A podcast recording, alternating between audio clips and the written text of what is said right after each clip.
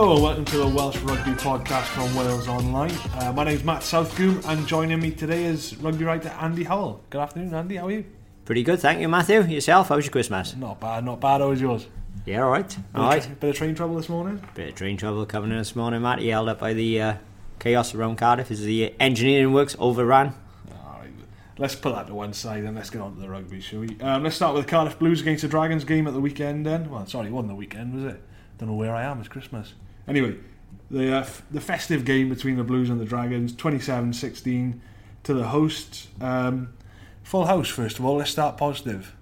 Yeah, that was great. See a full house there. I actually think myself that they could have uh, played it next door at the Principality Stadium, slashed the ticket prices, marketed properly, got some entertainer. The kids would have come along to, to watch Tinie Tempah or someone like that. Same as Saracens do when they go to Wembley, and I reckon they could have got 30,000 there. But it's great. Having said that, great. There was a full house at the uh, Arms Park.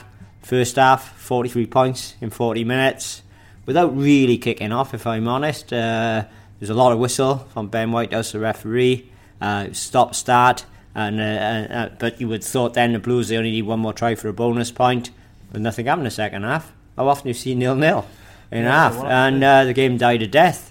Uh, and it was turning into a bit of a damn script, if, uh, to be hon- uh, to be honest. Uh, Dragons, they had Ashton Hewitt, looks good prospect. Apart from that, they didn't have a lot. Every time they tried to batter their way through, Sam uh, Warburton, who had a great game, Navidi, and uh, Nick Williams, they was you know they just did them backwards.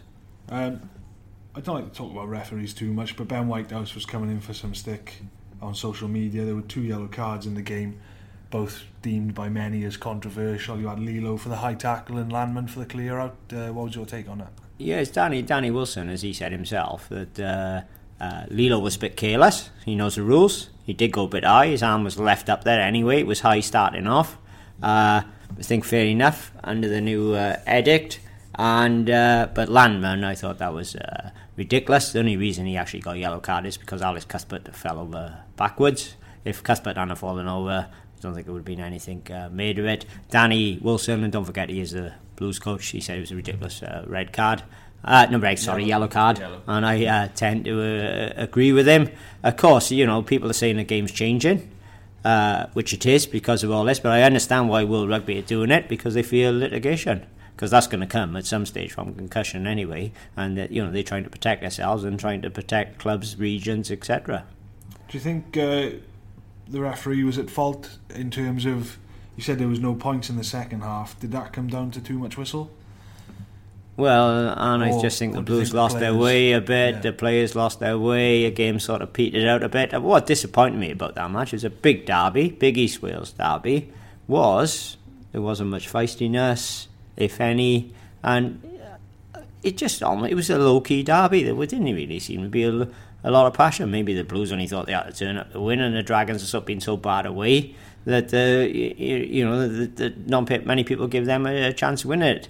I was dis- I was disappointed at yeah how low key it, it was in the second half. I, you know they just they lost their way. The Blues and it reached a stage in the second half where the Blues there was no way they were going to lose the game. Uh, it was when Steve Shingler was injured. Uh, they decided rather than kick for the corner penalty, they actually went for for the post and missed. Well, they should have been chasing the fourth, uh, uh, the, bonus point, the fourth try and the bonus point, because that could prove crucial. Missing that point could, at the end of the season, mean they won't qualify for next season's Champions uh, Cup or the Pro 12 playoffs, which actually looks a long way from them as it stands. Yeah. Well, they need all the points they can get um, in the if they're in the race for Europe. Uh, they're currently what five points behind Glasgow. Yeah, Yeah. yeah, I saw Glasgow, Edinburgh, the week, oh, Edinburgh, Glasgow at the weekend, and that was a lot better game. And Glasgow are a really uh, good side, so they got a lot of ground to make up the uh, Blues. You, I look at that table now, and it is, uh, dare I say it, it is a table of uh, two halves, if you. Like it's almost two divisions in it. There's the top division down to Glasgow, and then there's the, uh, the bottom division. Blues are probably better than the. Uh, Blues and Connacht are better the other sides below them, but they've left themselves a hell of a lot of work to do to get into that top six.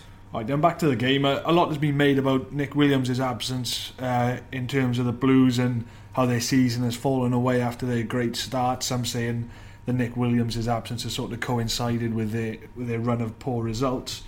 Did he make an impact when he came yeah, back? Yeah, he did make an impact. A bit of carrying, he made an impact as well defensively with the Dragons running into him. He's such a big man, he's hitting them backwards. Uh, however, I would say when he played at the start of the season, they weren't perhaps playing against great opposition, so he did uh, shine in those games. Pro- when you look at their results, their problems again, again have come against the top six in the table. So yeah, Nick Williams was absent. He would have made perhaps he would have made some difference if he played but uh, I don't think that's the, uh, the complete uh, reason. They also missed as well, I might add, they have missed uh, Josh Navidi. Think he's missed the consistency for the Blues, always gives everything, and uh, you know he missed a lot of that uh, uh part of the, when they were uh, uh, losing. He's come back as well, and he's playing well, and it was lovely to see Warburton have a big game against the Dragons because he'd been quiet in other matches recently. Let's talk a bit more about Sam Warburton, and a lot of people feel he's, he, he's sort of showing signs of his best form after his performance against the Dragons. A bit bit more in detail. What did you make of what, how he played and what was he doing in particular well, that impressed you? Well, the first thing I noticed was he was captain in the Blues. I think that's a good move. Warburton being captain because I think that does garner his interest a, a, bit more. And you could see in the changing room when the cameras panned on it uh, before the kickoff, he was really laying the law down. You could tell he was fired up for the game, and uh, you know, more so than you do see him for some matches. He was right up for the derby and he, uh, he led by example. Uh, you know, Dragons got a great young back rower and Ollie Griffiths, who didn't do too badly, but, uh, you know, Warburton sort of dominated a bit. He was putting in some big tackles, he was getting over the ball, which he does, you know. He was hungry for it, I would say. And uh, technically, he was very good. Okay, there's been a bit, on the Dragons side of the ball, and there's been a bit of excitement. Um, about Ashton Hewitt and how he performed at the Arms Park. What what did you make of him? Scored a try? Yeah, he was good. Uh, you know, Dragons uh, and as uh, Blues scored a try after about seventy four seconds, and uh, he did. Uh, Steve Shingler did go through him for that, but apart from that, he tackled well. The rest of the game, the boys got serious gas. Um, you know, he's probably the fastest run uh, sprinter in Welsh rugby going on the test times, and he's a good rugby player. He's got he knows what he's doing. He's got a bit of a rugby brain on him, and he scored he scored a lovely try. It was simple, but it was lovely. You know the um, Blues had Lee-Lo, I think, was in the sin bin at the time. So the Dragons Angus O'Brien spotted there was no sweeper behind the defence. Defence was rushing up, so he put the ball behind him, and uh, Hewitt won the race to the ball easily, showed a bit of composure, gathering and scoring. He was also dangerous on a couple of other opportunities. Took one brilliant eye catch, albeit from Matthew Morgan. Both jumped for the ball. Morgan was favourite to win it, and Hewitt pinched it away from him. It was uh, yeah, that was superb as well. So he's a boy certainly one to watch, and has got a, a, a future. I think you know, and of course on Sunday then he's uh, he's going to be up against uh, Keelan Giles in the Battle of the Young Guns. More on that later. Um, moving seamlessly on then to the Ospreys and the Scarlets, 19-9 win for the Ospreys. Um, I feel like this is where me and you are going to have a little bit of a debate here because I think we've got different views on this game. Um, I noticed you saying one of the things you've pointed out in the fallout from this game is you felt that the game lacked intensity. Expand. Well, I base that on because I saw the other derbies of the weekend apart from the Italian derby. So in a pecking order, of matches I saw at the weekend, Munster against Leinster, and Leinster quite a lot of second team, second choices playing. That was almost an international match. The intensity of that match was incredible. The passion both teams uh, showed, 26,000 plus crowd there, and that was right up there. This, uh, and I thought Edinburgh, Glasgow, 20 odd thousand at uh, Murrayfield, that was a cracking game as well, and both sides really got stuck into each other. Uh, third choice was um, Ulster Connacht. Really fast game, some super rugby in it, super you know super rugby uh, type style, and uh, a lot of intensity, a lot of uh, passion. Uh, put the Ospreys game four and the Dragons uh, fifth. So the Ospreys did a number on the Scarlets in the second half, but I think they would, would have been content with just a 3 0 uh, victory. I don't think they showed a lot of ambition in our second half. They shut the match down and it looked to me as though they were playing for penalties. You mentioned that. I, I know, you, as well as others, you, yourself has been quite critical of the game as a, in general and as a as um, you know as a product and as something to watch. But the the game plan from the Ospreys in that second half in particular was clearly to just choke the life out of the game, and it, it was obviously just this just became about getting the W for Steve Tandy, and I think personally I know it's not great to watch and that, but the Ospreys should. I'm not saying you need to applaud what they did because it wasn't great to watch, but what they did was extremely effective, and at the end of the day, if they win the league at the end of the year, nobody's going to care at the Ospreys how they did it. And I think if they wanted to take the Scarlets on in a wide open game, I think they were going to be playing with fire because I think the Scarlets are some of the most dangerous attackers in the league when the game opens up. So I think what they did was right. They they shut it down second half. They played tight. Alun Wyn Jones nearly slipped up in his post match interview. He said he didn't want to say that they were playing for penalties, but I think essentially what they were doing was just dominating possession, dominating territory. And at the end of the Scarlets had three yellow cards, so you know they played half hour of the game with 14 men against the Ospreys, and that's always going to spell trouble. Scarlets had 40 men for half hour of the game. Was the Ospreys should have taken advantage of that. I'm not saying throw the ball wide at every opportunity. I'm saying pick your moments and have balance in your game. And if it was on to move it or on to bring someone on an inside pass, try and open the defence up. What disappointed me uh, a bit with the Ospreys was they did lack a bit of ambition and they didn't try and open the defence up. You say about the intensity, we'll go and watch a video of uh, uh, of Munster Leinster because that was far more intense. There was far less space. Yes, there was a lot of kicking in that in the first half, but then Munster changed their game and were patient, patient on a ball, went through the phases, were hitting the ball at pace, and uh, until they eventually created gaps or found gaps, and they were quickly recycling the ball and they paid off with a few tries. Uh, Ospreys thought kicked it, you know, they kicked a lot of possession away, and they did a number. Yeah, you're right about winning penalties if you've got a dominant scrum, why not knock a ball on on purpose so there's more scrums in the game? So you're going to win more penalties. You know, if I was a coach and it was a, a, a, a cynical situation, uh, you know, I wouldn't have no qualms about telling my team to, to do that. So I can understand where, where Tandy's coming from. But the Ospreys have got some good backs, mind. You know, they had Ashley Beck was playing that game. Keelan yeah. Giles was red hot. Samuel Davies. You'd like to have seen him at 10. Is that right? Yeah, I've seen Biggar play at fullback before, and Biggar is an excellent fullback because he's fantastic in his kicking game. Plus, he will come up to the line more and demand a ball because such a forceful personality and confidence. And I think you know he would do more of that than Sam Davies does. I actually think if Dave, Sam, you know, if Sam was playing at ten and Biggar at fifteen in that game, I think Davies's creativity they might have opened up the Scarlets more easily, especially when the Scarlets were down to fourteen men. Okay, um, final word on this. I'm not I'm not saying that the game didn't lack a little bit of skill, didn't lack a bit of flair or the entertainment value we were all looking for, but I think I'm gonna have to pull you up on the intensity. The first ten minutes of that game, they were flying at each other. I, the image that sticks in my head is a Rob image of Rob Evans looking right up for it after there was a massive collision and, and there was a stoppage in play, and they were flying into rucks and stuff. I mean, we've all seen the images of Scott Williams' faces in all sorts of shapes mm. at the moment. I mean, in it, terms of intensity and physicality, I think the game was right up there. Yeah, not questioning it, physicality and intensity. I'm saying the intensity was, was great in the other games I saw at the weekend. That's that's you know that's all. Rob Evans, yeah, classic. He was right up there. And Scott Williams, you know, how did he play on there? Shingler then yeah. at his uh, head knock. So yeah, of course he was right up. But Rhys Webb, he summed up that match during the halftime interview when he said, "Oh, first half one much with what you know one much in it to see scrappy. Scrappy. That's how he described it, scrappy. But again, I didn't think also I didn't think the referee helped that game either.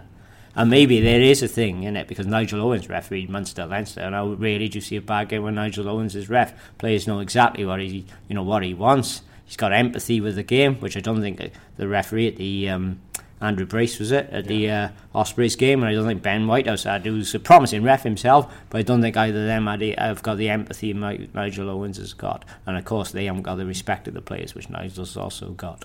A word on the Scarlets, and they never never really got going in this game. Um, they were leading, right? Yeah, they were, but you know, they it wasn't like a Scarlets performance that we're used to seeing. There was no tries in the game for the Scarlets. It was reminiscent of the week before, Matt, against uh, Toulon when they held on and beat Toulon, but this time they couldn't hold on because if you remember against Toulon in the second half, Toulon got their big forwards and all going. It was a desperate holding operation by the Scarlets, and they did des- and they did so well to to, to win that uh, match mm. against the Ospreys. They you know, they I couldn't do it. They couldn't hold on, but of course, the key in that was all those yellow cards. That certainly didn't help them. It didn't. I think the difference is in the in the first half of the Toulon game, they looked like they were going to cut Toulon open uh, more mm. often than not. In this game, I don't think they ever really threatened the Ospreys. Well, that was because of the line speed, the Ospreys, wasn't it? The Ospreys' so defence was good. We need to credit the Ospreys. here. Yeah, yeah. You've seen about the Scarlets' uh, line speed, but what about the Ospreys' line speed? Yeah, they shut them down, and maybe the Scarlets didn't have quite as good a platform uh, in this game as they did against Toulon. Fair enough. We mentioned the three yellow cards. you had Rob Evans himself for a high tackle on Dan Evans, and then Will Boyde and Steff Evans both went for taking down driving maulers that were bound for the line. No complaints. You can't I mean, win. Rob Evans knew straight away Yeah. he's going to be yellow carded, and you, you can't complain that uh, if someone's going to pull down driving lineouts or something, you're in trouble, aren't you? I think there were a few uh, chuckles uh, knocking around when they, they showed the replay of the Steff Evans yellow in particular. That was uh, as cynical as it gets. But um, Yeah. fair enough. Of course, they had the double whammy, didn't it? Was it the Boyde one Boyde when he one, also had a penalty, Penalty try, try, yeah. against them. In those circumstances, it's unstoppable, it, and the try is going to be scored near probably near the uh, touchline. You're better off actually letting the opposition score the try, and because there's more chance of them missing the conversion from out wide than is in front of the Yeah. sticks of the penalty it. try. It was a double whammy, wasn't it? It is one of those, though. I mean, it's such a, Yeah, a hindsight view to take. I think Nicky Robertson summed it up well after the game, where he said it's easy to say, but when you're in that position, your instinct as a rugby player is to stop them scoring at yeah, all abso- costs. absolutely. And it's just one of those, I guess. Um, on the attendance, 19,500 just over Yeah. at the Liberty Stadium. That's positive as well. Yeah, that's great. That's great. But how, how many people went along for the uh, uh, neutrals or went along for the day? How many of them will be tempted to go back, having witnessed, as we Sweb said, a scrappy encounter? Who knows? We'll have to wait and see. Uh, moving on, then we're going to have a chat about the news now. Um, in the weekly halfpenny, that rumbles on. Um, his situation. Danny Wilson came out and said after the game that they want him. I guess that's that's pretty obvious. Anybody Well, they wanted want him for two years, haven't they? Well, You know, since he left, they've wanted him to go back. Um, yeah, it's obvious they want him, and of course he was at the match watching from hospitality but box. But I don't think you can read too much No. i- i- into that. Uh, he was probably watching the Ospreys game as well. Yeah. Uh, don't think you read too much into it. It's uh, you know what Leigh's got to decide is whether he accepts a massive offer from uh, Toulon to stay there, or he thinks about perhaps the longevity of his career, and he would have already made a lot of money in Toulon. Even in Wales, as Sam Warburton staying here, he's probably set up for life. You know, they get commercial business interests uh, from it, and uh, uh, you know, Halfpenny could have much the same. Uh, he's got a big decision to make. Will it be about the money? Does he like living in the south of France? Been there three years already. It's, you know, it's different living somewhere to being there on a holiday. Yeah. You know, I wouldn't be surprised if he still if he comes back. Let, let me let me put this to you then. Two different questions here that's slightly different. If you were Leigh Halfpenny, what would you do? But where would you like to see him? They're two different questions. If you were him, what would you do? But where would you like to see him go? So Well, I'm not Leigh Halfpenny, so if you were? if I were Leigh Halfpenny, I'd be going personally myself. I would go and play Super Rugby in the Southern Hemisphere because it's the best rugby. Yeah. Yeah, but that's me, and I expect I prefer to live in New Zealand, Australia, than I would in France. but that's me. Um, if I was halfpenny from uh, uh, obviously a financial point of view, and uh, um, the crowd point of view, uh, excitement and that, and if I w- if I enjoyed living in uh, in uh, Toulon area, I would probably stay there with the money that's on uh, offer. Uh, if he comes back to uh, to Wales, um, I think I would probably go to the Blues because uh, if they get their ground redevelopment plan comes off and all that, they should, you know, they the Blues really, you know, let's face it, the Blues have underachieved, underperformed over the years.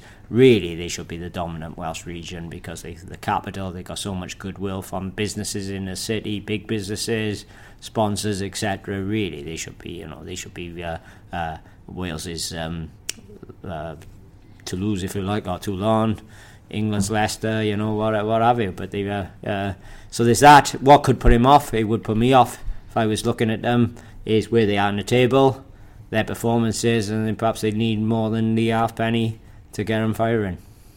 All right, then uh, another bit of transfer gossip is the Rhys Priestland stuff that came out last, uh, well, sorry, yesterday from our colleagues uh, Mark Orders. Rhys Priestland, Scarlet's return, but they want him at fullback. yeah, yeah. Um, I'm not surprised if he, he's looking round because I wouldn't expect uh, Bath to. Uh, uh, if Bath offered him a new contract, I would have thought there'd be a big, massive cut in money. Um, if Scarlets getting back, could be some good business if they're getting back on the uh, on the cheap. Um, you know, Rhys really hasn't played that much over in uh, Bath, and he's second uh, second choice. injuries, he? He's had a lot of injuries the last few years, not just there. He had him at Scarlets as uh, as well. Um, if they get him back as, as a fullback, maybe they're just saying they're getting him back as a fullback, but it might not be long before he forces way in at number 10. Uh, Priestland, would it be a backward step bringing him back? They got Dan Jones, was Wales under 20 outside half mm. uh, last season, came on at the uh, weekend. Do they rate Dan, Dan, Jones as a prospect or not? If they do, unless they can get Priestland on the cheap, I don't know why they're. Uh, so we got different views on Priestland. I think. What's your view on Priestland as a as a player in general? Priestland's an excellent rugby player, as he proved, or can be an excellent player, as he proved during the 2011 uh, World Cup and uh, the Grand Slam in uh, 2012. He's a fant- he's a really good footballer, puts people in the gaps when he's confident, plays on the uh, gain line. Uh, Rhys, if Rhys had Dan Biggar's uh, um, belief, confidence, and temperament, he would be a great player, but I think he, uh, he he's you know he's a bit. Uh, his temperament perhaps is a, when I say he's a bit suspect. Perhaps he uh, he has confidence issues, which he's talked about himself in the past, and I think that is the biggest hindrance mm. with him. And he is prone to making mistakes in uh, in games. At his best, he's a very good player, but have we? I was asked, have we seen the best of Priestland? Well, that's that's what I that's my main issue with him. I just think of his career and I get so frustrated because I think there's so much unfulfilled potential in it. Uh, Wales stuck with him for a long time. They give him a lot of rope because uh, they know he's a good footballer and perhaps uh, as attacking wise brings more to the uh, to the side, playing flat and putting people in the gaps. Um, so they stuck with him a long time. Uh, but in the in the end, you know, they in the end they had to switch to uh, to Biggar Mm. Uh, even though they thought at the time Biggar played a bit deep and wasn't so much of a threat and all him, uh, him himself. So, do you think he'll play for Wales again, Priestland? Well, he might do, might he? You know, there's a chance. There's a chance he might. If he comes back to Wales, it'd improve his chances, wouldn't it? Because he wouldn't have to be a wild card. Because mm. when you look at the potential wild cards, obviously this season has been affected already. Left out the autumn squad uh, because he was surplus. He didn't make the list. The three, the three this season goes up to four next season. A lot depends on where Halfpenny is, but you know Priestland could be one to miss out if he uh, stays outside Wales. Moving on then, uh, outside of Wales, let's cast the net a bit further. There's talks in the press this week of um, scrapping Zebre. What do you make of that? Not surprised at all. KPIs, Matt, key performance indicators, and uh, you know they've been in business a few years now. They haven't performed. Uh, you could say the same about Treviso, but of course uh, Treviso historically a bit like Cardiff and. They were they're almost a standalone uh, club, uh, whereas um, Zebre is a uh, franchise, so they're the ones who are going to be vulnerable. Um, I think it's good by the Italians if they're not performing. Why not change? Uh, um, Roma's had a team before, played in the Heineken Cup. I remember against Pontypridd, I think it was the first year. Diego Dominguez was there outside half. Good side. Rome is where their national team plays. It's got uh, a growing interest in uh, rugby. Uh, so why not? You know, I'd uh, argue why am we had uh, where's the KPIs in Wales? Because if we'd been, you know as hard, if you like, and uh, unforgiving. Uh, Dragons would have been gone already, and the Blues, with all their resources, like I've said, have underachieved, underperformed. They would have been skating on thin ice as uh, uh, as, as, well. It, should, you know, you can't allow these teams to go on forever if they're not performing. The Italians, are, you know, they look like they're going to pull the rug after about three or four years. Where in Wales, oh, just carry on and. Some people in Gwent think, oh, Dragons will always, uh, you know, stay in business even if they lose every match. Well, to me, that's not good enough. Fair enough. Fair enough. Let's move on then. Finally, let's look at the the New Year's Day derbies. Hang on a minute, Matt. Now you're really whisking for this today. Now you got something else on? no, no, no. Football or something? Or, no, yeah. nothing. Hey, Christmas, mate. Christmas spirit. Well done, Matthew. Um, yeah. So New Year's Day, um, Scarlets Blues, 3 p.m. on New Year's Day. Scarlets favourites. Yeah, yeah, yeah, yeah. Definitely. And uh, they won it at the Blues and at. Uh, at Parc y I think they will be, uh, yeah, they will be favourites. Though the Blues will give them a challenge. Blues had a really good win there uh, last season. They will got confidence from last weekend, and uh, they've got a bit longer uh, turnaround. And their game, as uh, we said earlier, wasn't as physical against the Dragons. Whereas the Scarlets suffer some collateral damage. Will Scott Williams be fit? That's will he be playing with our eye? You know, his eye wrapped up.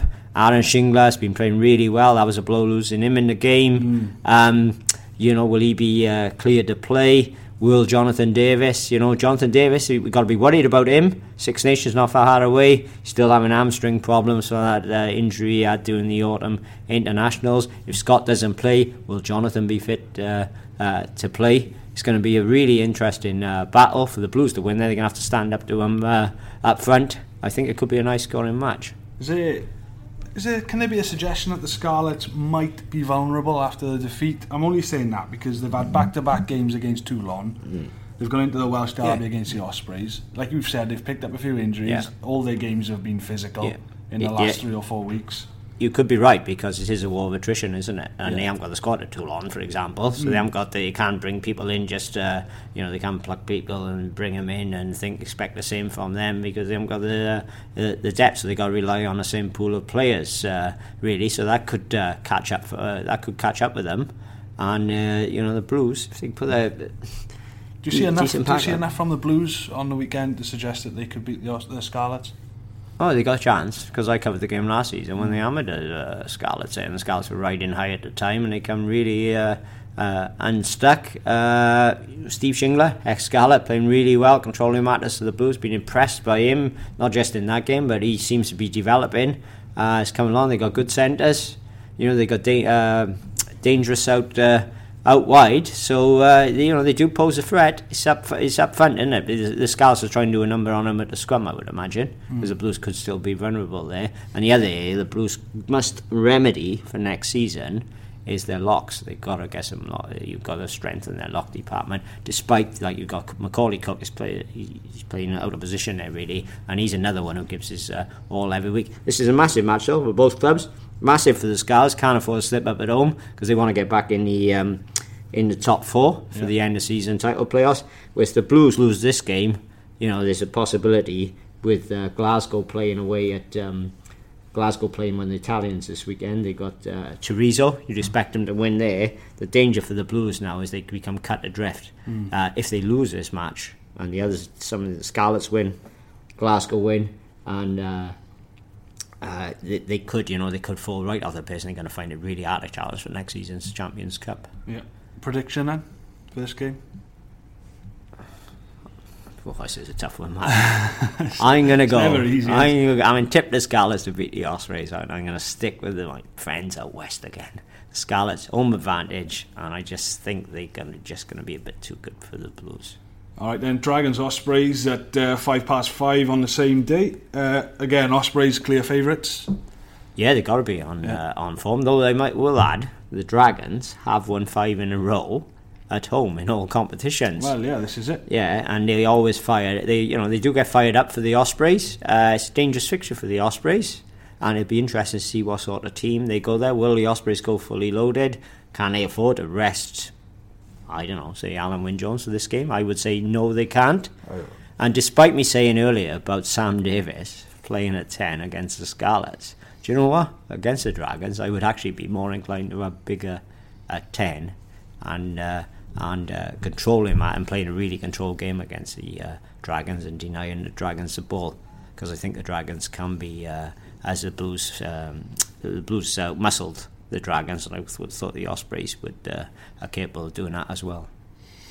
Um, the one matchup that I think everybody is looking forward to, whether they play on the correct wings or not, um, Well, they should be up against each other. I know you're going to say. Hewitt against Giles. Yeah, really looking forward to that. One to get excited about, isn't it? Yeah, so maybe then just throw out the window what I just said about Biggar. Get Sam Davies at number ten, throwing the ball around everywhere, and Josh Matavesi, who was really quiet and played really reserved rugby against the uh, Scarlets. Let's have him passing out the back of hand the Giles as he was earlier in the season. Yeah, let's hope they both play. Let's hope they both go to head to head, and let's hope they both go to get the uh, get the ball and have a go at each other because they are so exciting. So every time Giles touched the ball the other day, the crowd were off their feet. Wasn't it? it was like watching Shane Williams, the reaction, and uh, you know the boy is tough, he's durable, he's a good player. Hewitt is good as well, so it'd be uh, it'd be great when I see him in open space. And let's see who is the fastest man in Welsh rugby.